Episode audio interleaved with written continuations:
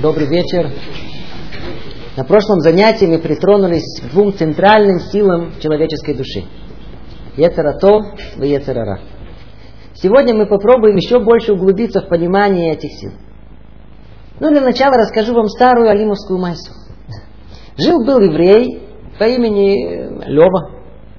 Лева еще в былые советские времена сильно рвался в Израиль.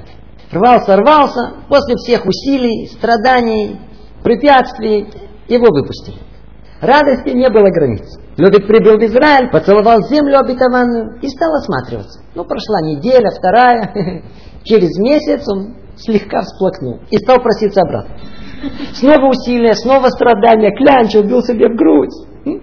Разрешили ему вернуться. Но не прошло и месяца, и снова захотел Левик Израиль. И снова после всех хлопот и перепитий выпустили. Приехал в Израиль, так, знаете, по-деловому, по-знакомому стал абсорбироваться. Прошла неделя, вторая, и снова захотел вернуться. Спросили его, ну? Говорит, что ну? Там плохо, сами понимаете. Тут работы нет, языка нету. Там нехорошо, тут нехорошо. Но пересадка. Пересадка в Париже. У Левы ярко проявилось милое человеческое качество. Левик оказался большим мечтателем. Он всегда хотел в Израиль, но мечтал, мечтал о Париже. Ой, человеку свойственно помечтать. Ведь реальность жизни не такая простая. Иногда, знаете, побивает нас, порой лицом об стенку. А тут присядешь, музыку включишь и немного помечтаешь. В воображении нет проблем. Там основные, главные, центральные. Мы там всех побеждаем. Зашли, все встали, зааплодировали. Там спрашивают, а что вы думаете? Где же вы раньше были? Так сегодня мы попробуем познакомиться с нашим самым большим другом, а возможно и самым большим врагом – воображением. В армии Ецера дурного начала человека воображение занимает центральную генеральскую должность. Оно исполнитель его коварных планов – оставить человека в дураках, в безделии, в бессмысленности жизни. И все было бы очень хорошо, если бы это всегда владел воображением.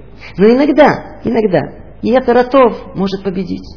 И тогда человека контролирует соперник воображения, раздражающий его своей правильностью и назидательностью, и вопросами, что будет потом. Соперник под названием разум. Изначально человек был запланирован так, чтобы в нем разум властвовал. Но на каком-то этапе появилось воображение и быстро-быстренько так прибрало власть своим рукам. Каждый из нас ощущает эти две силы и ощущает их противоборство. Вот оно и определит во многом, что есть человек. Итак, поединок разум против воображения. Ну, если шанс у разума победить, чтобы ответить, надо покопаться раньше в его сопернике воображении. Откуда у нас это воображение появилось? Мы рождаемся с ним, живем с ним. Но было ли это так всегда? Обратимся снова к источникам, к Таре, к тому центральному событию в истории человечества, в котором участвовал первый человек Адам, его жена Хава и персонаж под именем Нахаш. Он же Сатан, он же Ецарара. Но хочется только снова предупредить. Истинное понимание описываемое гораздо, гораздо более глубокое, но вообще совершенно другое, чем мы тут с вами в двух словах описываем. Человек был сотворен для определенной цели, достижения совершенства. Как его можно достичь? Только пройдя через испытания. В чем оно? Кто конструктор? За организацию этих испытаний отвечал согласно плану творения Нахаш. Змей Яцерара. Нахаш присматривался. Все, что было дозволено человеку, да, это его не интересовало. Там нет испытаний. А где испытаний? Испытания там, где есть запрет. О.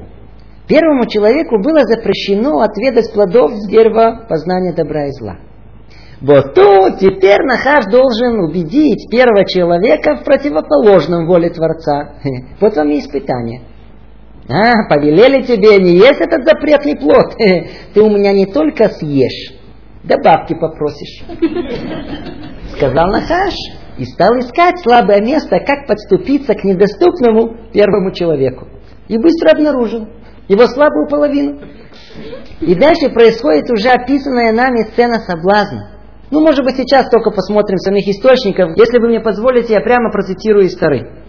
Немного терпения. Ну, так и с ней будет. И были они оба ноги, человек и жена его, и не стыдились. Змей же был хитрее всех зверей полевых, которые создал Бог Всесильный.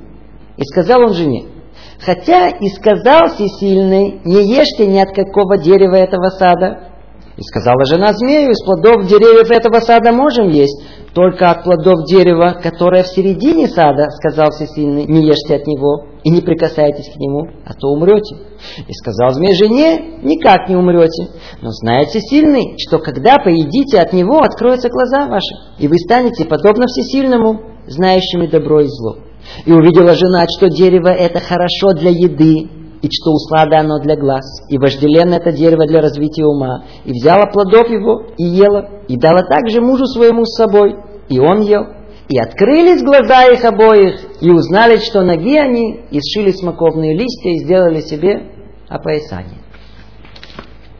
Прокомментируем. И увидела Хава, что дерево это хорошо для еды, и что услада оно для глаз. Странно. Как можно увидеть, что еда вкусная, не пробуя ее? Оказалось, что с помощью Нахаша можно. Он обладал колоссальной силой воздействия под названием воображение. В один момент он разрисовал Хави невероятную, несуществующую картину сладости запретного плода. Зажег их страсть ложной лестью уподобиться самому Творцу. Теперь вы сможете творить миры, как он. Вы будете богами. Поймите, воображению не надо пробовать пищу. Достаточно представить сочную картинку. И сразу слюнки текут. Вот тогда это и произошло. И взяла плодов его, и ела, и дала также мужу своему. Первый человек, Адам, был сотворен без воображения. Оно, как искушение, испытание, находилось вне его. Но искусив из запретного плода, не подозревая это, он впускает хитрого искусителя к себе вовнутрь. Вы же помните тактику Нахаша? Дайте ему только ногу всунуть в дверь. Ну, только чуть-чуть, погостить. Глядишь, уже постелился на постоянное место жительства.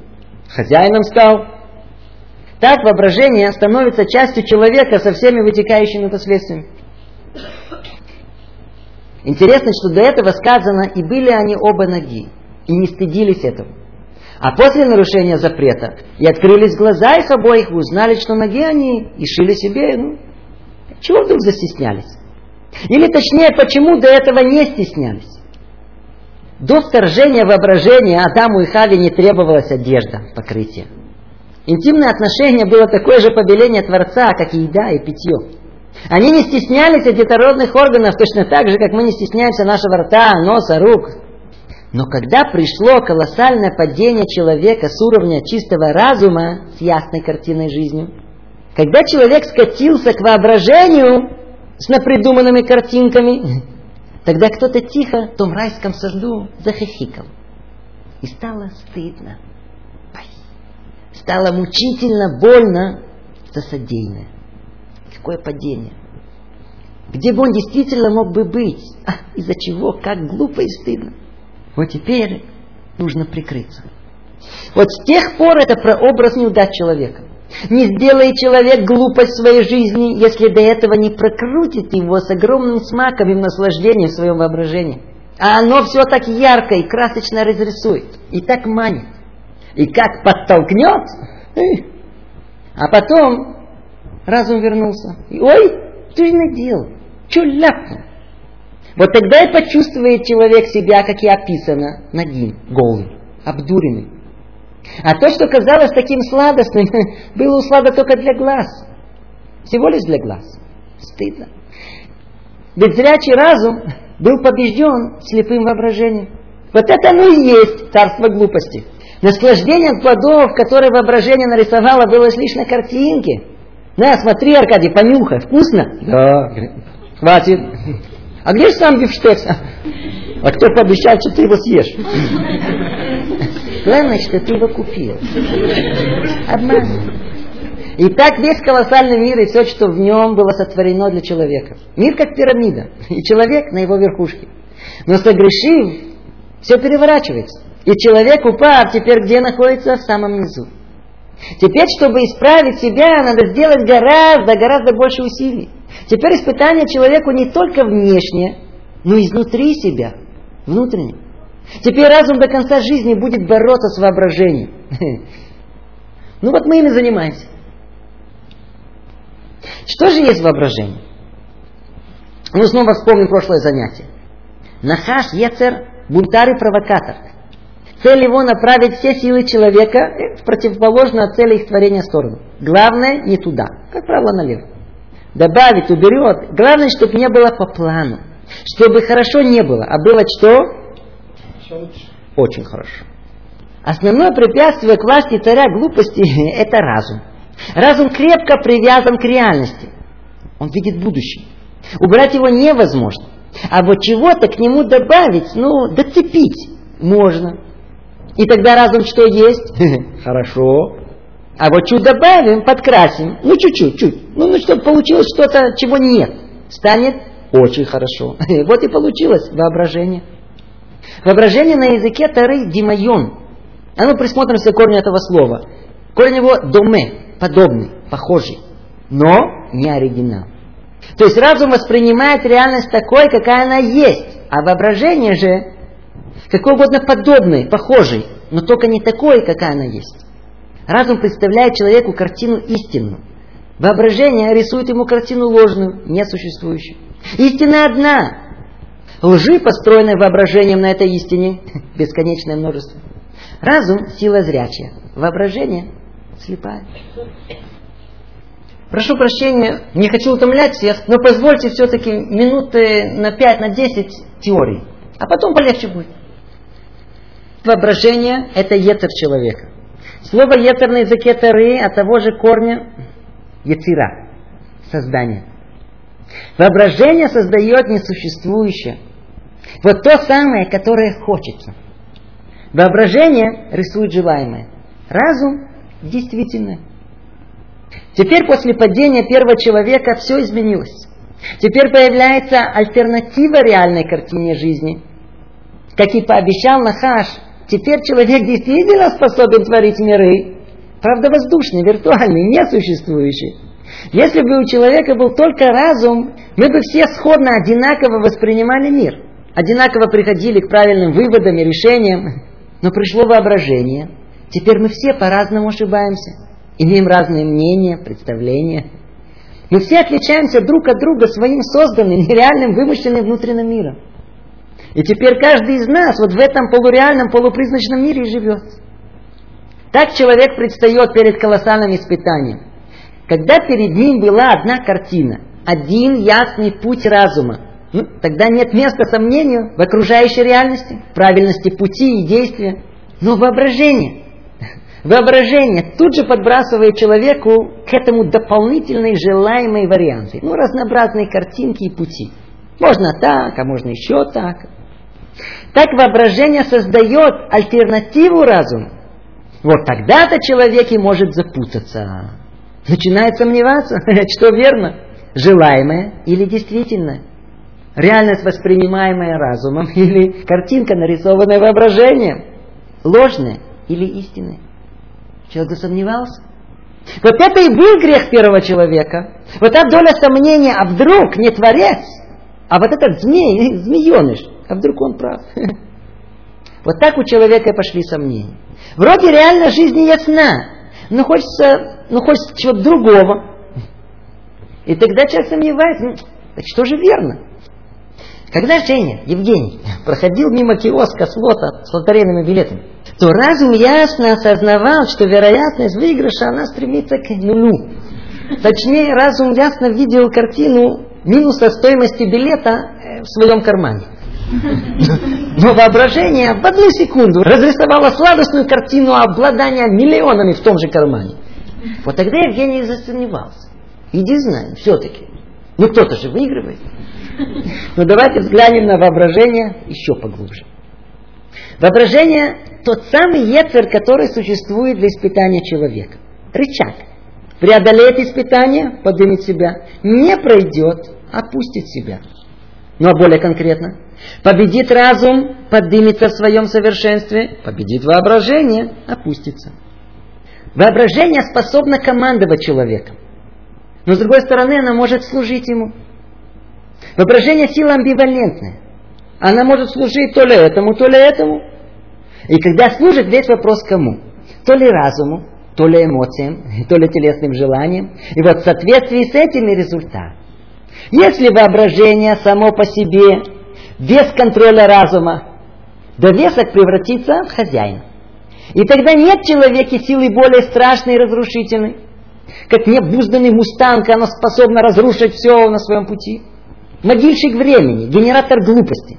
Сам себе хозяин, довесок. А если эмоции будут его контролировать, то он их приподнимет и раздует до огня ссоры и истерики.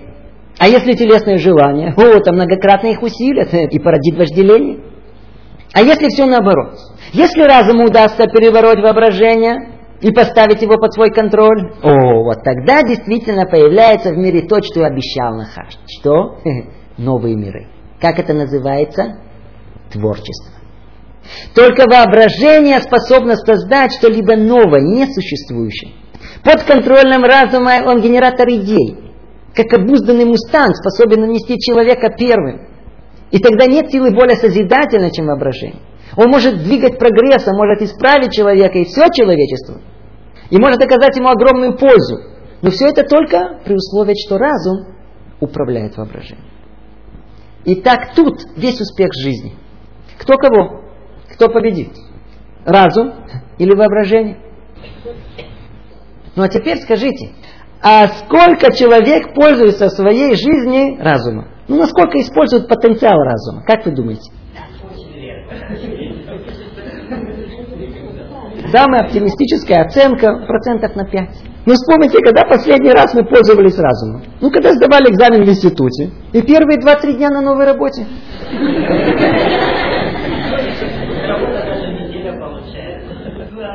Только теперь позвольте спросить вопрос. Если человек пользуется разумом, ну процентов на 5, то оставшиеся 95, что это? Воображение. А, и говорит Рависроль, воображение, как бурная горная река. Все тянет за собой. И разум тонет в этом сильном потоке воображения. Тяжело разуму стоять. А, воображение, как горный поток. По этой причине воображение может быть нашим самым большим врагом. А как известно, врагов надо знать в лицо. Вот это лицо, внешнее проявление, это вот мы подробно и разберем. Только хочу предупредить. Опыт показывает, что обсуждение этой темы вызывает эмоции, ну, нервы слегка. Как мы упомянули, воображение может породить в человеке стороны положительные и отрицательные.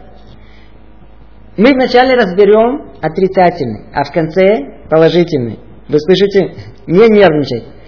Мы вначале рассматриваем воображение как нашего врага, а потом как друга. Итак, наиболее типичный процесс противоборства воображения и разума, ну как пример, можно заметить э, при попытке слушать лекцию. Вот, к примеру, Слава. Слава пришел на лекцию. Вначале он внимательно и сосредоточенно будет прислушиваться, э? о чем речь-то идет. Слушает, так слушает, секунды 50. Внешне Слава выглядит точно так же. Голову держит, глаза открыты. Прям на лектора смотрит. Ребята, студент, слушают меня с открытыми глазами. И только через несколько лет я стал различать, когда они спят, а когда слушают. Ну, глаза так чуть-чуть мутнеют. И вот сидит Слава, смотрит прямо, глаза постепенно мутнеют, крылья расправляются и пш, взлетели. Куда? Недалеко. По своим делам. Так, надо в банк зайти. Не забыть передать Сереге билет. Три дня уже забываю. Скупаться надо. Или по-простому заснет. Очень хорошо. Но всякое усилие в конечном итоге неизбежно ослабеет. В конечном итоге ослабнет и воображение. И у слабой глаза слегка просветлятся. Раз, разум перехватил контроль. Минутная вынужденная посадка. Разум напрягается понять, о чем вообще тут речь идет. Пытается, пытается, пытается. И снова взлетел. Теперь сколько времени в полете, а сколько на земле, зависит от натренированности. Если человек тренирует разум, разум сильный, прослушает большую часть, а кто и все от начала до конца, человек не тренировал разум, значит автоматически тренировал воображение.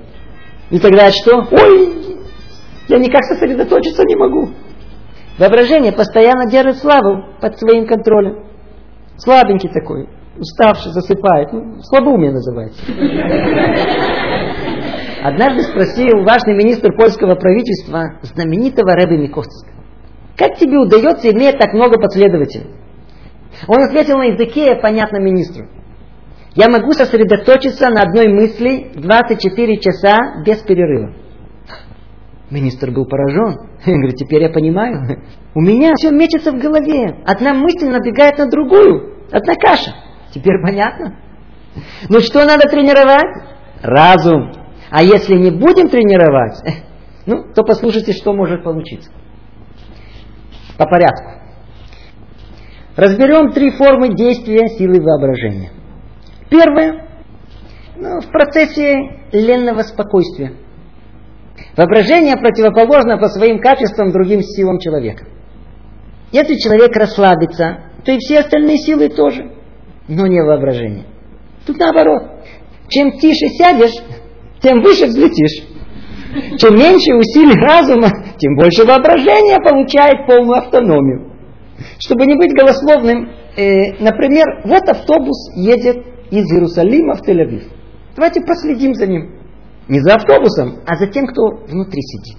А кто там? Люди. Присмотримся. Каждый занял свое место, пристроился. Вон там, у окошка, Боря, Борис, хорошо сел.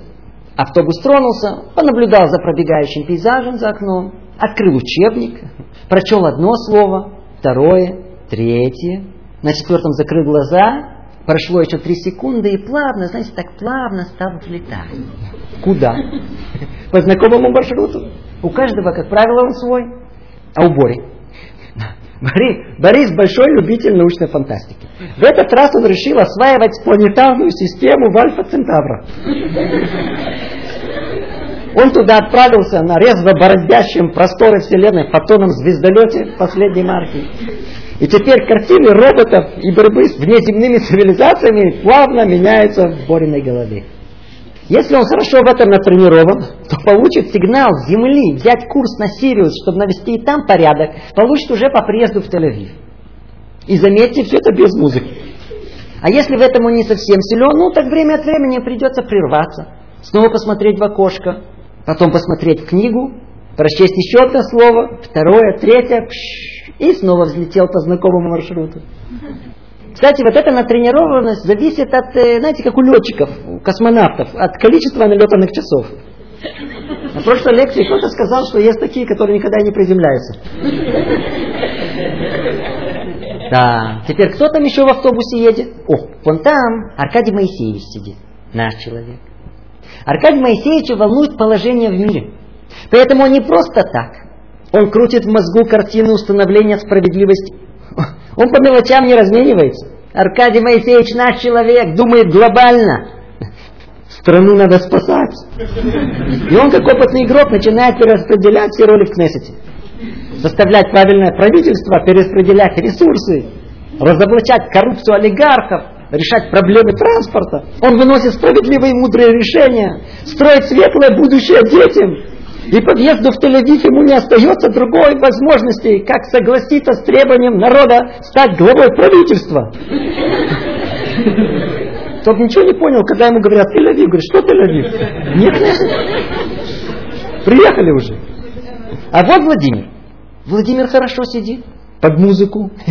Володя голы забывает. Вовочка футболист наушники одел, обвел одного, другого, перебросил через стенку, вышел один-один! И весь стадион, Вова, Вова! И тут же крупным планом Таньке на лицо. У ней слеза от восторга покатилась. тель Вовочка заехал вместе с Танькой. А вот тут э, Ленка сидит, тоже там же едет. Я вот зайду в новой юбке, ну ту, которая с привоза купила, не так дорого вышла. И все, ах, Кто это? Кто это? Мужики обалдели. И снова Ленка закрутила сцены, как ее с большим отрывом выбрали королевой красоты. И уже не в классе, это все мелочь, а на международном конкурсе. Ленка теперь национальная гордость, она представляет государство. Там в автобусе сидят еще много космонавтов. И у всех, знаете, такие задумчивые лица. В пределе. У каждого свой маршрут. Все это было описание процесса воображения в состоянии покоя. Человека никто не трогает. В принципе, разум может, если поднапрячься, выйти из этого процесса. А есть второй вид фантазерства. Это тогда, когда у него есть какой-то слабый раздражитель. Глаза что-то увидели и, как правило, глаза. Поэтому говорят, что лучше раз увидеть, чем тысячу раз услышать. Воображение напрямую связано с глазами. К примеру, вы видели, как сейчас продают сигареты? Это, я не знаю, очень странно. Вверху реклама. Мальборо – вкус жизни. А внизу помельче, знаете, такими маленькими буквами. Сигареты – опасность для жизни. Как их покупают? Почему? Скажу вам. Если бы внизу не были слова, а рисунок полумертвого с двумя перекрещенными костями. Их точно никто бы не покупал. Сила глаз. Но вернемся к нашему автобусу. Вот там, вот там. Миша едет. Уже стал закрывать глаза, но в последний момент глаза, глаза его наткнулись на ларек. А на ларьке большое такое объявление, лото, крупными такими цифрами. 13 миллионов. 13 миллионов. Да. Спокойно закрыть глаза. Это уже неплохо. Это не один миллион, как в тот раз. Миллион это деньги. 13 миллионов, ох, это деньги. И Михаил медленно стал взлетать. Да, я людям смогу помочь. В первую очередь десятину отдам на синагогу. Пусть берут, чтобы не сглазили. Брательнику машину куплю, побольше такой джип такой. Родителям квартиру. У моря довольные будут. Андрюху, друга, пристроил, бедолага. И пошла дележка. Делил, делил, делил.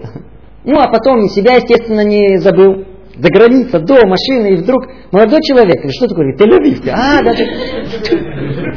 не стоит даже билета покупать. 13 миллионов тоже не деньги. Но если вы почитаете, то это не хватает. Но это еще слабый раздражитель. Вот смотрите, Аркаша. Аркаша отреагировал на последние новости. Знаете, такой поток мыслей и определенных мнений вызвал. А, а, а вон Михаил Абрамович, от, он от краника не может отойти. Знаете, перед тем, как сесть в автобус, он увидел в витрине кран. Ну, как раз на его кухне. Ну, ну, ну. И так всю дорогу с Иерусалима до Тель-Авива он прилаживал этот краник у себя на кухне. А вот Илья сидит. Илюша глаза открыл, покрутил голову и увидел Ленку. Одел наушники, full волю, закрыл глаза и кого увидел? Ленку. И так до Тель-Авива. Это все относительно слабый раздражитель. Разум способен с большим трудом, но все-таки победить. Большая проблема есть в третьем виде. Тут сильный раздражитель. Например, там в автобусе подсел студент под названием Максим. Он с утра забегался, знаете, не успел поесть. Такой голодный студент. А соседка для зло вытащил копченой колбасы. И она так по-домашнему пахнет, знаете. И Максим, студент, вытащил книгу, смотрит книгу, а видит колбасу. И что дальше произошло? И он взлетел в воспоминаниях о всех видах колбас, которые он когда-либо ел с детства. А вон там, там, подальше, Раиса сидит. Хотя и самое утро, но она уже быстренько, быстренько успела с мужем поругаться. Она сидит прямо, с открытыми глазами. Ей не надо их закрывать. Она и так ничего не видит. У них поток сознания пошел. Я права, и он мне не скажет. И пошли аргументы один убедительный другого. Когда автобус въехал в Тель-Авив, муж стоя на коленках подполз к ней. Раечка, Раечка, ты права, ты права, виноват, Раечка. Когда раздражитель сильный, то ли телесный, то ли эмоциональный, он захватывает воображение, и разуму там делать просто нечего. Но вы можете сказать, а может быть все перечислено это разум, вроде говорю, мыслю, мозг работает. Так мы подошли теперь к основному практическому вопросу. Голос воображения. Как его отличить от голоса разума? Мысли бродят и метаются, картинки бегут, меняются в мозгу, эй, поток слов. Кто-то назвал это, как хотелось, потоком сознания. Ну-ну. Как отличить, что там от воображения, а что от разума? Ну, разберем по порядку. В своей книге Ямуна Убитахон Хазон Иш, один из еврейских мудрецов нашего времени, в нескольких предложениях точно выделяет все качественные особенности воображения. Димайон у коах нейцаль минасех. Воображение есть сила, порожденная разумом. Воображение – производное разума. То есть воображение настолько подобно разуму, что на первый взгляд их действительно тяжело отличить. Но тем не менее разница принципиальна. Я буду только сразу переводить, и мы разберем подробно все, что кроется за каждым словом. Может, только в скобках снова замечу, видите, чтобы не так нервно все это воспринималось. Все, что тут будет сказано, относится только к жителям Австралии и Новой Зеландии. Там воображение сильно развито. У, у нас все нормально. Итак, первое – щитхи. Свойство воображения воспринимать все поверхностно, ну что перед носом. Видите, воображение до веса к разуму. Только вместе это сила. Но когда разум уходит, то остается одна добавка. И у нее сил хватает только на то, чтобы отреагировать на непосредственное окружение человека. Вот, к примеру, э, Рома берет книгу в руки. Разум хочет углубиться в содержание, понять, разобраться. Ну, а воображение на что способно? Да, пощупал, повертел. Переплет нормальный. Бумага хорошая, заграничная. Полистал, картинки, графиков, качество печати. Да. А страниц сколько? Да, да. Кто написал? О, о чем? Ну, в двух словах. А, иудаизм? Понятно. Воображение реагирует, интересуется всем внешним. Ну, все, что перед носом. Вот, к примеру, сидит Юля. Она поела, сытая. Сидит, учится, все нормально. Есть, пить не хочется. Зашла Танька с чашечкой кофе. И Юля внезапно ощутила сильное желание попить. И прям почувствовала вкус кофе во рту. Оказалось, что кофе, попав в поле зрения, оно вожделенно для глаз. Или вот даже такой пример. Вот Леша. Леша музыку слушает и фантазирует, ну, мечтает. Прошу прощения, в основном Леша думает о девушках. В принципе, он все время думает о девушке. И вы думаете, он долетел в фантазиях до королевы красоты, Мисс Universe? Воображение Навар делает на лиске. Ну, недалеко сидела. Совсем недалеко, за одной партой. Вот все ее еще и вспоминает. Воображение поверхностное. Ну, что перед носом. Ну, все как у детей. Что видят, тот же хотят пощупать. Ой, я такую уже хочу. Воображение, оно поверхностное. Дальше. Бильты юни. Воображение не глубокое. А ну поймем. Разуму одно удовольствие углубиться в одну точку. Проанализировать, прочесть еще раз, разложить и составить, сосредоточиться. А воображению это непосильный труд. Это неинтересно. Оно любит порхать от мысли к мысли, от одного к другому, не останавливаясь. Вперед. Она не хочет быть ограничена ничем, никакими рамками разума. Это их удовольствие. И вот, вот это свойство воображения проявляется как в активной форме, в разговоре, так и в пассивной. Как-то слушать, видеть. Активное проявление вот этого порхающего воображения в такой форме уважительной называется «мое мнение». А по-народному просто поговорить. Или еще проще ляпнуть. Вы обратили внимание, что нас не спросят, все мы знаем. Тут же, две секунды на раздумье. Откуда это? Об этом говорит Хазон Иштах. Природа воображения поспешить и успеть что-то сказать прежде, чем разум приготовил ответ продуманный и взвешенный со всех сторон. Воображение бежит, тут же решая любую проблему, что истина, что ложно, что хорошо, а что плохо. Поговорите с людьми. Неважно, на какую тему речь идет, тут же моментально есть мнение. Что-то сказать и все. Есть набор слов по любому поводу. Иногда это даже трагично. Услышав начало предложения, воображение тут же взлетает на его конец, додумав, что ему хочется. Александр, вы думаете, что... Да-да-да, я знаю, я знаю. Прошу прощения. А ну, как только вы хотите что-то сказать, отсчитайте 20 секунд и скажите. Из тех, кто пробовали, многие сказали так. 20 секунд, я уже забыл, что хотел сказать. А все остальные на 90% скажут что-то другое. Ну, кто виноват? Э, воображение. В союзе с собственным достоинством. Оно опережает разум, чтобы что-то как ляпнуть. Не всякого сомнения, вы можете не соглашаться, э, ну, минут через 20. Вы.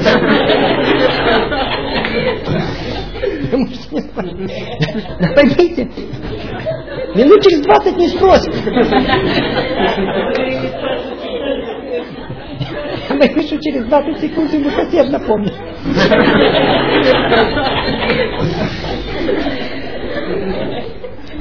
Или вот еще одно следствие воздушных порханий в разговоре. Скажите, вы иногда слышали, как женщины разговаривают, ну, параллельно? Мужчины тоже порой так же. Собралось несколько женщин. Одна говорит, ой, вы не представляете, что я вчера делала? Решала внуку задачку про трубы. Вы помните? Ой, вы знаете, у нас трубу прорвало, полдома залило. Да. А вы видели по телевизору, показывали, какое наводнение было в Индии? Ужас какой. А я была в Индии в прошлом году. Что вам сказать? Виднота. А мы что лучше? Пока дождалась, чтобы выбросили на базаре помидоры по 4,50, ноги чуть не отсохли. Ой, вы знаете, а у нас помидоры на даче в Подмосковье росли. Раз в неделю не поливали, засохли. Какие-то гады трубы перекрыли. Вот я и говорю, что решала внуку задачку про трубы. Ты что, помнишь? Видите, иногда человек помнит, чего он начал говорить. На него смотрят как на сумасшедшего.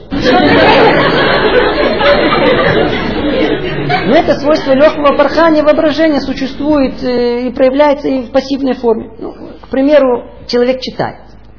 Воображение не может проследить и удержать ход мысли от начала до конца. И надо бежать вперед. Вы заметили? Кстати, по этой причине, если человек возьмет читать что-то серьезное перед сном, уснет. А вот возьмет романтик с картинками, не заснет. Или вот студент Федор открыл учебник. Его надо последовательно изучить. Но ну, ну, это работа для разума. Федя начал читать. После трех строк посмотрел, что там в последнем абзаце. Полистал. Стал смотреть оглавление. Потом, э, что в конце написано. Ну, э, повторил несколько раз имя автора. Ну, чтобы быть в курсе дела, э, если спросят. Понимаете, для воображения тут нет особой пищи. Рассказал однажды мой старый добрый друг, что он слышал одного академика в России интересное высказывание. Он разделил людей на три категории. Умные, глупые и третьи. Я не буду употреблять его терминологию. Кто умный? Умный читает и понимает, что там написано. Ну а глупый? Глупый читает, не понимает, что там написано. Ну а кто третий? Читает и понимает то, что там не написано. А потом кричит, я сам читал, я сам слышал, ну теперь все докажите ему. Как это может произойти? Воображение за вас все додумает. Не имея контроля над воображением, человек так и останется. Третий. Та же самая картина, когда человек слушает. Мне несколько раз приходилось услышать после моей лекции, как пересказывали ее содержание другим людям. С тех пор я стараюсь записать все, что я говорю. Я, конечно же, стараюсь отвечать за то, что я говорю, но совершенно, совершенно не отвечаю за то, как меня понимают. Что человек слышит и что понимает, это порой совершенно разные вещи. Кто виноват? О, воображение. Или вот еще одно свойство порхающего воображения. На каком-то этапе в телевидении стали появляться, э, как их называют, киноклипы. На одном кадре больше, чем на несколько секунд не задерживается. Музыка, движение, цвет, вперед.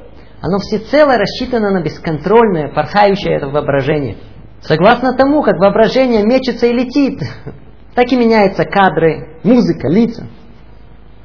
Итак, свойство воображения бильтиюни. Оно не способно углубиться, оно хочет только порхать и метаться от одного к другому. Но это еще не все. Как следствие этого порхающего качества воображения есть интересное явление. Людям хочется всегда чего-то новенького. Ну и интересно, все время одно и то же. Попробуйте человеку предложить что-нибудь прочесть или прослушать второй раз. Я вот читал, ну, надо новое. Ну сколько можно смотреть один тип фильмов? Один канал. Надо 99. Вот это интересно, кричит воображение. И нажимая на кнопки, перескакивая с одного канала на другой. А вдруг там поинтереснее. Новое быстро превращается в старое. А старое становится сразу же скучным. Теперь чего-то поживее надо. Если раньше боевик с убийством или сценой насилия кормил воображение вот так, досыта, то со временем стало проедаться. Да? А ведь что зрителю надо? О, вот это да! Вот тогда пришлось продюсерам поднять уровень насилия на сцене. Теперь дети играются не в ковбоев, а в киллеров, терминаторов. Очень хорошо. И это еще не все. Ведь теперь воображение и этого наестся. И надо будет еще поднять планочку убийств и насилий. Ой, воображение, воображение. Вы обратили внимание, чего люди любят? Слушать новости. А есть кто без этого вообще жить не может. Особенно в Израиле. Звоню одному человеку, он говорит, слушай, ты мне можешь перезвонить через пять минут? Хорошо, говорит, а, а что такое? Говорит, да через минуту новости должны быть, не хочу пропустить. А что, случилось что-то? Ничего не случилось. ну иди знай. Сейчас послушай. Заходит Софья Григорьевна в коллектив. А вы слышали? И все, что? а почему так новости вдруг интересны? Чего вдруг CNN так популярны? В новостях по определению есть все время что-то новенькое. О, вот это да. Вот это пища для воображения. Кстати, разуму события мира тоже интересны, но с двумя отличиями. Ему достаточно двух строчек фактов, вместо размазанной, разукрашенной статьи на несколько страниц. И второе, разум способен читать старую газету. Скажите, интересно смотреть чемпионат мира по футболу в записи на следующий день, после того, как известен результат. Эй, эй, нужен прямой репортаж, не меньше. А вот позвольте спросить, и извиняюсь, чтобы никого не обидеть. Обижать будем только Григория Моисеевича. Вот, вот, скажем, сидит Григорий Моисеевич и пытается понять, что происходит в мире. Газета, внимательно, утром, э, полтора часа, на работе еще полчаса, радио по дороге еще полчаса, телевизор, новости вечером, еще полтора часа, не пропустить. Перед сном интернет, на всякий случай, чтобы сверить, если правильно говорили утром. Итого, чтобы понять, что произошло в мире, Григорий Моисеевич потратил 4 часа в день. Очень хорошо. Григорий Моисеевич, расскажите, что произошло вчера, пожалуйста. Ну, расскажет, расскажет. Сколько займет? Ну, минут десять. Спрашивать, а что было позавчера, я же не говорю о прошлой неделе. Э, э, смысла нет. Ну, четыре часа, надо быть в курсе дела. Воображение хочет знать. Вот так. Ну, слава Богу, еще четыре часа жизни угробили. Очень хорошо, очень. Итак, воображение не довольствуется реальностью такой, какая она есть. Чем-то стандартным, обыденным, всем известным. Воображение требует что-то особенное. Не правило интересует воображение. Это корм разума. А исключение из правил. Сенсация. На воображение построены все средства массовой информации. Вся реклама. Принципе, вся наша массовая культура. Вот вы записались в школу журналистов. Первое правило, которое вас обучат, что есть новости. News.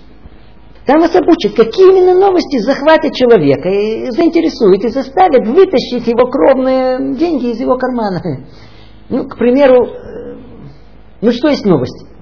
Новости скажут не тогда, когда собака укусила человека, что бедной собачке еще осталось делать? А когда человек укусил собаку, представляете себе, человек бежит за собакой, догоняет ее, прыгает раз и кусает еду. Вот это потрясающе. Вот это новость. Это интересно. Что вы нам рассказываете, что собака укусила человека? Мы что это, сами не знаем? По этому принципу подбираются новости. Заголовки кормят человека не тем, что есть, а то, на что его воображение отреагирует фотографий побольше, желательно с кровью. Так выпячивается второстепенное, но вкусненькое, привлекательное. И читатель, потребитель, он очень доволен. Знаете, хозяин газеты тоже очень доволен. Вот так поверхностное восприятие мира э, вкусненько и живем. Или возьмите рекламу. Вот как она работает? Точно так же. Есть известная история, как еще в 20-е годы в Америке, когда реклама только стала появляться, э, как массовое явление. Решила автокомпания Ford разрекламировать свою новую марку. Были приготовлены огромные плакаты с удачной фотографией автомобиля, с тщательно продуманным текстом, его технические данные, скорость, топливо, тормоза. И все получше, чем у конкурентов. Развесили, результат ноль. Продажа новой марки машины, увы, не увеличилась. Стали интересоваться, а почему, где промахнулись, обратились к психологам. Они, вы все не так сделали. Вы обратились к разуму человека, а надо к воображению. И тогда, как должна выглядеть реклама? Форд нужен на плакате, но на заднем плане. А на переднем Мисс Америка, мини-бикини, опирается романтично на новую марку Форда, значит, так и... Тут же поменяли все рекламные плакаты. Продажа машины повысилась на десятки процентов. Если она едет на Форде. Вот так нас дурит. Чтобы обидно не было, так привлекает наше внимание. Однажды, однажды мне показали, как выглядит какой-то сайт в интернете. Ой, все так сверкает, мигает, двигается, глаза веселит и заманишь. Шурик, Шурик, не-не-не, не-не. Нажми, нажми меня.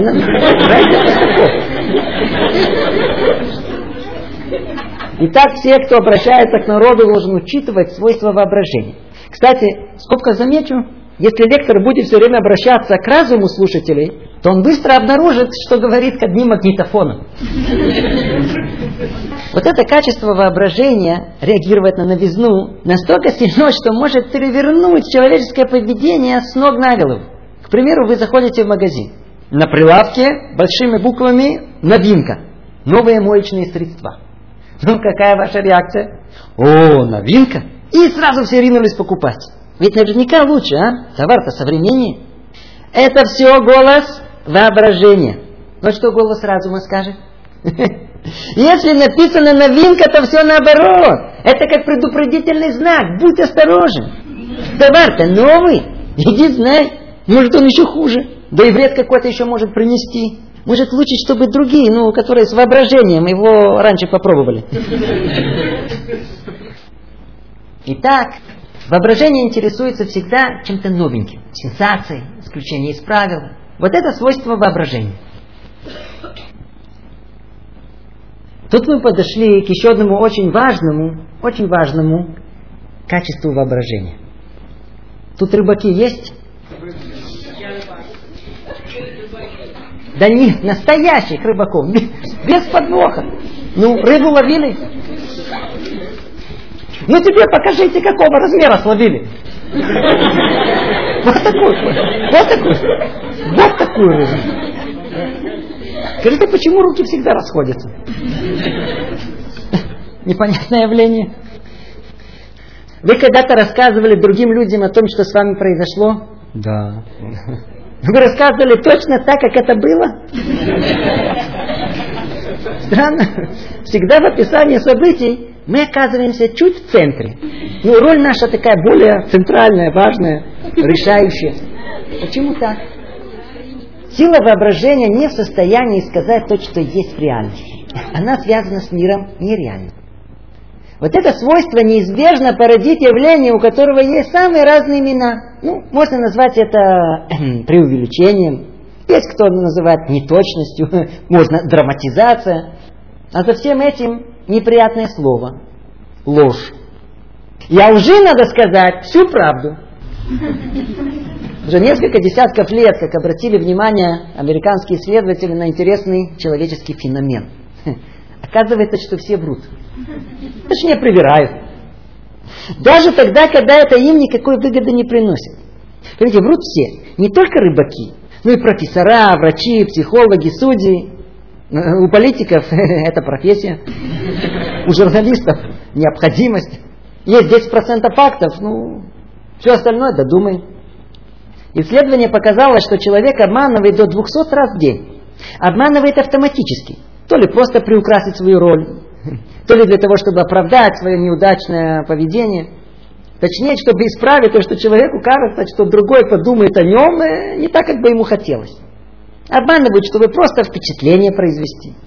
Например, человек пошел спать в, в 12.20.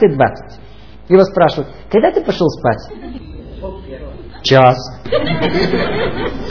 Ничего. Ну так значительный, да, драматичный. Или человек почувствовал себя слегка больным. Знаете, смерил температуру 37,2. Как ты себя чувствуешь? Ой, заболел, знаешь, у меня 38 температура. Ну как было, не расскажем, просто не получится у нас. Один еврей приехал в Израиль, ну дали ему анкету заполнить. Заполнял, заполнял, потом задумался. Не мог решить, пошел по залу, смотрит, сидит такой седой, мудрый Раф. Подходит к нему, говорит, Ребе, как вы думаете, вот тут меня просят записать, сколько мне лет. Вот сколько записать? 52 или 54? А сколько вам? Мне 53. Так напишите, 53. Ой, я даже не подумал об этом. Поймите, в голову не приходит сказать правду. Проблема, что человек так привык жить в этом, что просто не замечает, что жить без чего-то, мягко говоря, преувеличенного, но он уже не может. И тогда он начинает любить ложь. Ну обдурите меня, ну обдурите. Знаете, есть темы, которых нельзя касаться. Не знаю, что говорить, не говорить. Святое задену. Что-то и так знают. Только мне это не простят. А? Только заранее прошу прощения. Это всего лишь один из тысячи примеров, но просто недавно у меня был очень интересный диалог с одним человеком. Смотрите, вот люди видят человека религиозного, ну, писатель, пристают с вопросами. А почему вы в театр не ходите? Теперь так, всех слабонервных я прошу не слушать. Театр что, плохо? Кто сказал, что театр плохо? Ну, во-первых, в фойе там есть буфет. Во-вторых, само фойе хорошее культурное место. Там в шубке можно пройтись. А то уже третий год купила и не, Ну не фойе проблема. Ну так почему в театр не ходите? Ну, во-первых, мне хватает того, что я слышу о политической жизни в Израиле. Ну, не надо театра. Из театра нахохочешься. Тут он закричал, не убили бы. Ну, хорошо, я вам отвечу. После буфета и фойе начинается так называемое представление. Вы понимаете? Представление. Почему оно так называется? Ведь это нам представить. Ведь в реальности такого-то нет. Вот на сцене главный герой слезы льет. Плачет, рыдает, хотя его смех разбирает от анекдота, которому Петька барабанчик за кулисами рассказал. А массовка наоборот, она хохочет. А им жить хочется от зарплаты. Дети голодные. Все ложь. Поймите, все ложь. Вымышленный сценарий о счастливой семейной жизни написал драматург, сценарист, который развелся четвертый раз с третьей женой. А вот к концу представления, вот если прислушаться, то вы услышите, как Катя, Катька, говорит своему жениху, ты смотри, как здорово он играет. Какой умелый лгун, как здорово умеет обманывать. А после этого спрашивают, чего вы, писатые, туда не ходите? Непонятно. Все сплошная игра. Насладиться ложью. Это отвлечься называется. О, о, о, нервы пошли. Я вас предупреждал. Мне кажется, что вы забыли, это театр в Австралии. У нас все нормально, у нас все нормально. В наших театрах одна правда. По вашему виду вы собираетесь то ли выйти сами, то ли вынести лектора на носилках.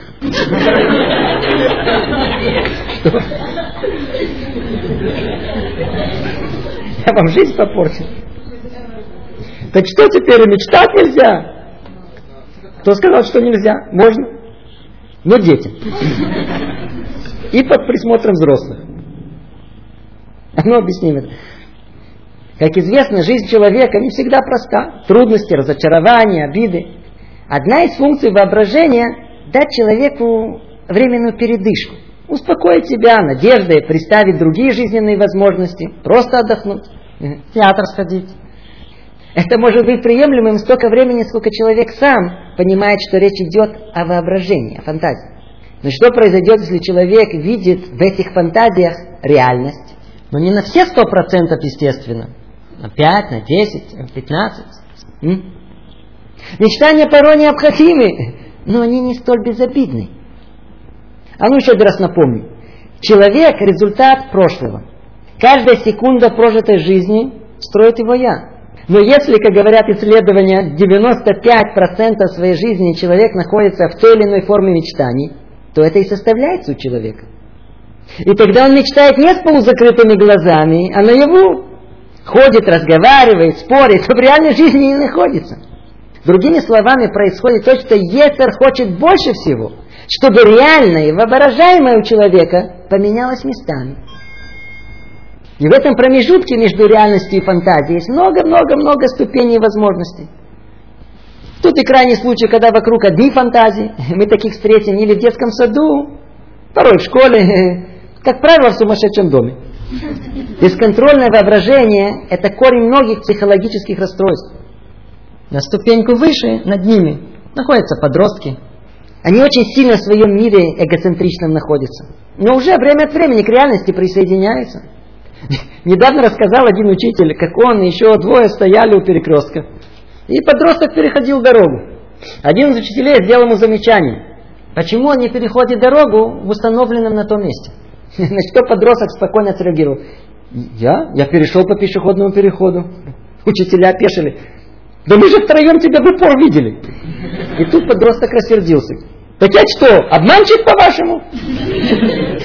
Во внутреннем мире подростка он действительно перешел в нужном месте. Он просто живет в этой фантазии. Кстати, у одного из учителей была версия, что подростку было за 40, дело было в Австралии. А есть у кого реального восприятия побольше. Но многие, многие понятия жизни, порой фундаментальные, они подчеркнуты из фантазии детства. Или из кино, фантастических романах, перенятые из выдумок других людей.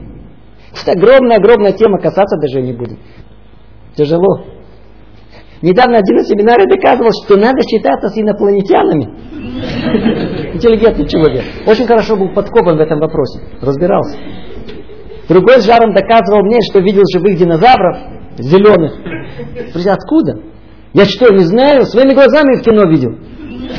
А почему не зеленый? Кино цветное, ты что, не понимаешь?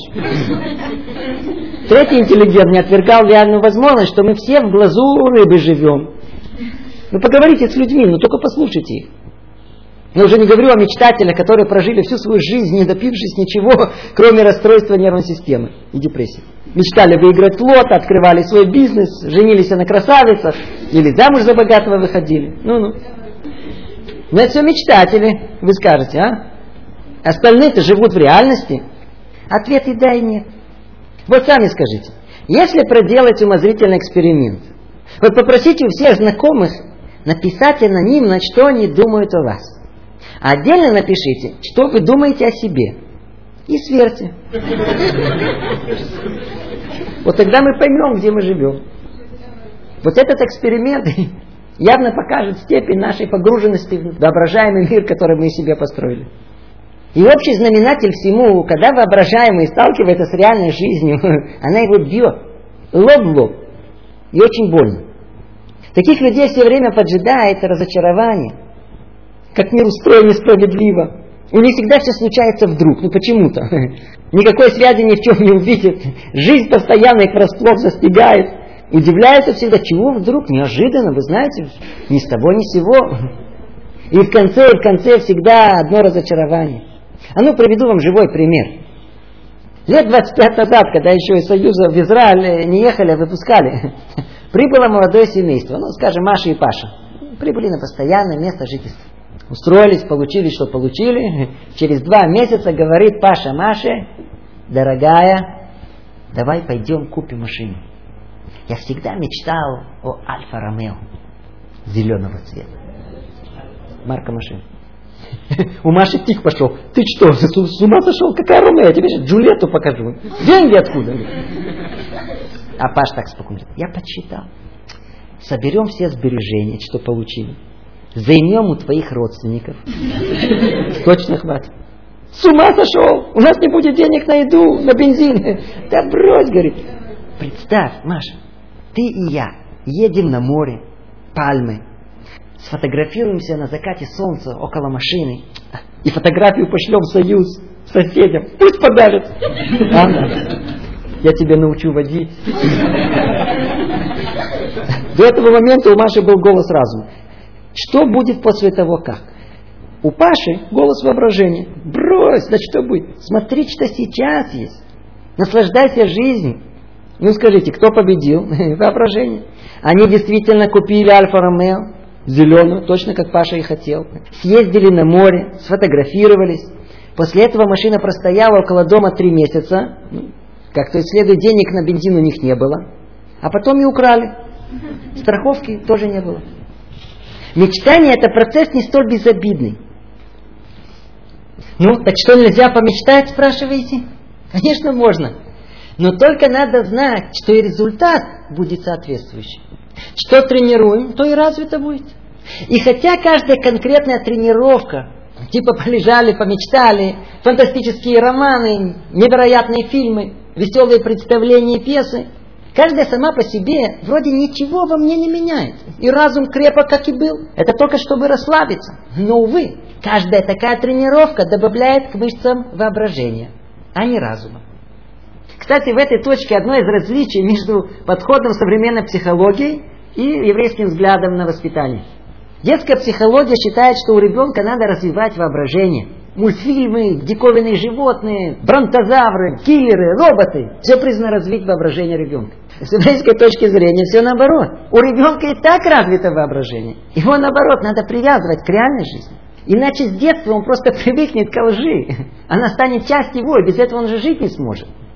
А потом, когда услышат о силе разума, слушают, слушают, даже не понимают, о чем тут речь идет.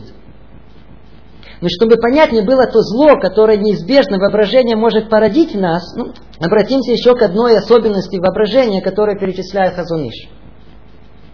Оно касается всей нашей жизни. Кто живет воображением, живет сегодняшним днем. Процитирую вам небольшой отрывок из книги Хазон Иша Амунаба Битахон. Итак, он пишет. Воображение склоняет голову перед богатством, и порой перед богатыми, уступает силе, и порой сильному, расплывается и млеет перед красотой, украшениями и великолепными зданиями, перед замками королей, явлениями необычными, новыми открытиями, устанавливает союз глазами и идет рука об руку с настоящим временем. Хочу сейчас. Разум – соперник, любящий дух мудрости – Ему милы весы рассудительности, и возжелает он точный расчет и стремится к поиску законов и исследований. Нет завтра у фантазии. Мечтания и фантазии всегда привязаны к сегодняшнему дню. У них нет завтра. Объясните ребенку, что уроки надо делать сейчас, а вот конфету получит завтра. Нет у него завтра. Вот эта доминантность воображения в человеке, она создает целую культуру под вывеской «сейчас». Человек хочет все сейчас, не хочет потом. Потом интересует только разум. На первый взгляд, если спросить человека, ответит, конечно. Надо, чтобы все его действия были в соответствии с тем, принесет ли это ему пользу в будущем или нет. Но в реальности мечтатель из Австралии руководствуется в жизни другим правилом. Принесет ли это ему пользу сейчас? И результат каждый день его волнует, сейчас и только сейчас, и никогда у него нету завтра. И когда вдруг приостановится он в беге жизни, оглянется, ой, жизнь не получилась. Почему? Всегда жил сегодняшним днем. И не было терпения, силы разума вложить в завтрашний день. Жены хотят изменить своего мужа сразу. Родители ожидают добиться педагогического эффекта воспитания детей тут же. Машину хотим сегодня. А мир? Мир когда хотим? Сейчас. Peace. Now. Шоколадку. Now. Сейчас. Когда человек сам забирает у себя будущее, ну, это еще его личная трагедия. Но когда люди, которые перемешивают реальное и вымышленное, управляют нами, о, это уже пострашнее. Ведь как человек себя ведет дома, на стуле, в кухне, или как в кресле премьер-министра, разницы нету. Это та же самая психология. Нет принципиальной разницы между тем, кто кричит «Мир сегодня», «Peace now» и те, кто кричит «Шоколадку хочу сейчас». А с какой легкостью люди хотят быть обманутыми? Арафатик, Арафатик, ну только скажи, что хочешь мир. Ну только скажи. Все это отдельная тема. Трогать ее даже не будем. Есть еще одна тема, которую, на, к сожалению, нет времени разобрать детально. Может, надо посвятить этому отдельное занятие. Воображение может человека сделать несчастным. Это как бы продолжение ответа на вопрос, так что нельзя помечтать? Можно помечтать. Ну что, вы после этого жить без этого уже не можете. Вы обратили внимание? Никто никогда не ходил покупать машину без того, чтобы не просидел в воображении много-много часов в этой машине. Пощупал все, посмотрел, насладился, сгонял на ней на море.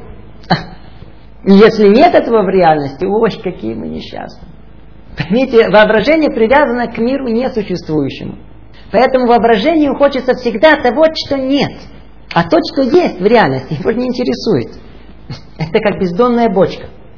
Вот смотрите, у человека есть здоровье. Это его интересует? Нет. А чего у него нету? Денег. О, вот теперь он мечтает о деньгах. Ну, и как многие из вас кричат, ну, смотрите, если бы не было бы мечтаний, бы не было ничего, верно. Теперь человек хочет осуществить свои мечты, работает, зарабатывает, заработал. Теперь есть у него деньги. Деньги уже у него в реальности. Чего теперь нету? Здоровья. Он начинает о чем мечтать? О здоровье. А деньги? Деньги. Не так безобидно мечтать. Ну, это отдельная тема. Ну, это в двух словах о силе воображения. Время у нас заканчивается. Может быть, может быть добавим, что для человека, живущего еврейской жизнью, воображение может еще в большей степени ключ к этой жизни. Ведь есть у воображения еще одно свойство. Может, вначале общее правило. Фантазия, она не во всех областях жизни работает. Не всегда воображение взлетает. Ну, чтобы понять, вот прям тут проделаем эксперимент. Ну, закройте, пожалуйста, глаза на 20 секунд и представьте, как вы проводите свой отпуск в Италии, на Канарских островах, в Париже. Ну, получилось? Ну, получилось. Очень хорошо. Теперь представьте счастливую картину того, как вы проводите долгожданный годичный отпуск где-то на юге Израиля, в городке развития, помогая недоразвитым детям. Ну, 20 секунд. Получается? Нет. Честно, что нет. Оказывается, что воображение может спорхнуть в любой области, кроме добрых деяний, кроме этических норм и морали. Тут воображение не работает. Когда нужно выполнить какую-то мецву, рекламной притягательной силы у мецвы нет. И более того, не только что воображение не помогает выполнить доброе дело, она еще разрисует вам черную картину, если вы это все выполните. Тысячи примеров, приведу вам несколько. Однажды я давал своим студентам утром урок по законам еврейской жизни. Мы разбирали тему синагоги, что когда человек идет в сторону синагоги, то нужно спешить. Но когда он выходит из нее, то нужно идти медленно. Ну-ну. Ребята тут же отреагировали. Ма, бежать в синагогу, упасть можно, голову проломить, руку сломать. И тут открывается дверь, просовывается голова. Пацаны, столовую открыли. И всех ветром сдуло. Кричу им, осторожно, не сломайте голову, руку. Когда еврей находится посередине молитвы, то Ецер ему тут же нарисует картину, как он опаздывает на автобус или на важную встречу. Но как только выйдет из синагоги и встретит там своего знакомого, то он уже, в принципе, никуда не опаздывает, ничего страшного, будет другой автобус, на встрече подождут. А ну скажите, что самое сложное для женщины замужней прийти к еврейской жизни? Вы знаете? Покрыть голову. Знаете почему? Потому что как только она представит, что она оденет что-то на голову, воображение страх нагонит. Воображение тут же разрисует ей, что только она откроет дверь, тут же соседка выходит. Да ты что?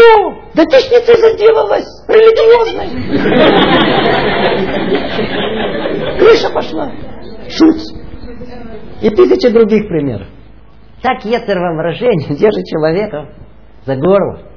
Поэтому, кто хочет жить еврейской жизнью, должен знать, что воображение не помогает ему в исполнении мецвод, а наоборот, противится этому. И разум, и только разум, он тот, который желает в исполнении этих мецвод. Вот для этого еврею необходимо развивать силу разума. Иначе никакой мецвод он никогда не выполнит. Итак, начнем подводить итоги. Воображение – колоссальная сила в человеке. Контроль над ней – ключ к успеху во всех областях жизни. Мы видим, как во всем мире в последнее время все больше и больше начинают понимать и осознавать это – Открываются всякие курсы, разрабатываются всякие техники, как научиться контролировать свое воображение. Как мы уже разобрали на первом занятии, человек ощущает в себе три пласта сил. Физиологическую, эмоциональную и интеллектуальную. Нефеш, руах, нешама. И весь вопрос, какие силы контролируют воображение. Вот три возможности, разрушающие человека. Если животная душа с его физиологическими желаниями захватят контроль и перемешаются с воображением, то оно породит и разбудит слепую страсть и вожделение. Бесконтрольное «хочу» опустит человека к его животному началу. А если плохие человеческие качества перемешаются с воображением, это зажжет бурю необузданных эмоций, гнева, ревности, зависти. Окунет человека в мир слепых, хранящих чувств. Если ничего не воздействует на воображение, и разум слаб, слабенький, не может с ним бороться, тогда воображение бесконтрольно поскочит, полетит, заметается. Куда? Никуда. Туда и обратно. Разрушая личность человека, превращая его в пустого фантазера и прожектера, глупого мечтателя, но при этом вот будет очень сладка. Во всех этих перечисленных случаях воображение – сила разрушительна. И мы в основном этому посвятили наше занятие. Но если наоборот разум перемешается с воображением и поставит его под контроль, нет силы более созидательной, полезной. Без нее нет человека. Это условно уподобляет наши мудрецы самолету. Воображение это как крылья. Разум как двигатель. Если есть только двигатель без крыльев, самолет может только быстро двигаться, но не сможет никогда взлететь. Так и разум без воображения, э, как точный компьютер, не более. А если у самолета крылья есть, но двигателя нету, то самолет будет стоять в одном месте и крыльями махать, создавая впечатление, как будто летим. Так и воображение без разума. Только создает ощущение, видимость жизни без самой жизни. Чтобы взлететь, необходимы и двигатель, и крылья. Только тогда в человеке появится колоссальная возможность творить новое, толкать цивилизацию, не фантазировать, а планировать. Но для всего этого надо развивать разум. Как мы уже говорили, что тренируем, то и развито. Но есть еще один интересующий нас аспект силы воображения. Напомню, сила воображения – сила слепая. Она не видит будущего. Она ей не нужна.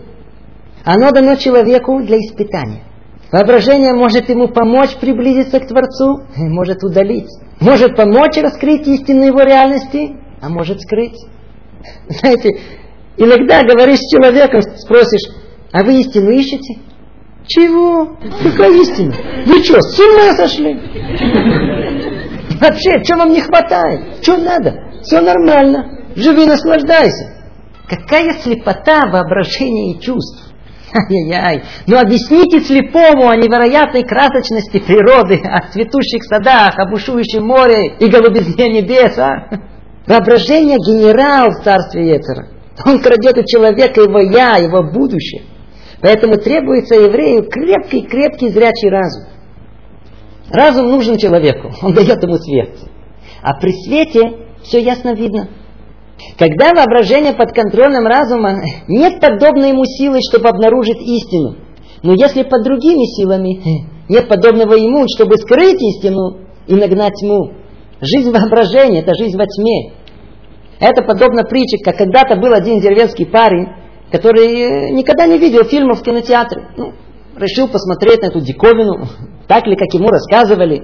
Люди бегают там по материалу, как живые, а на самом деле их нет. Пришел, купил билет, уселся, фильм начался. Фильм здорово, действительно, как живые.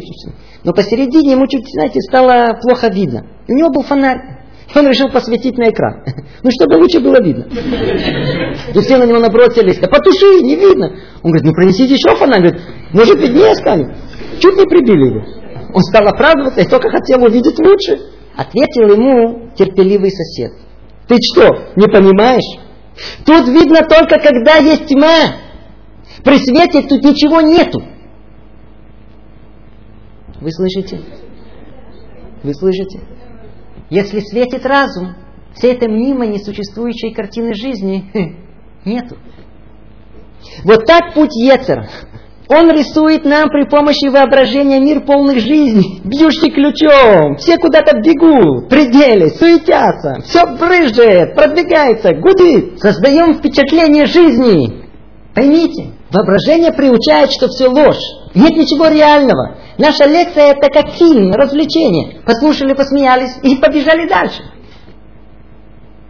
Но все это при условии, что вокруг темнота воображения. Но как только включить свет разума, как будто откроются глаза человека, как будто протрезвел. И тут же исчезнет все это царство царя глупости и тьмы. И сердце тогда может пробудиться, и откроется ему то, то будущее, которое воображение-то хочет забрать от него. Благодарю за внимание. До следующего занятия. Кто желает получить информацию о других лекциях Рава Ашера Кушнира, спросить, высказать мнение или пожелания, обращайтесь по телефону 054 5400 801. Для звонящих вне Израиля телефон 972 54 5400 801.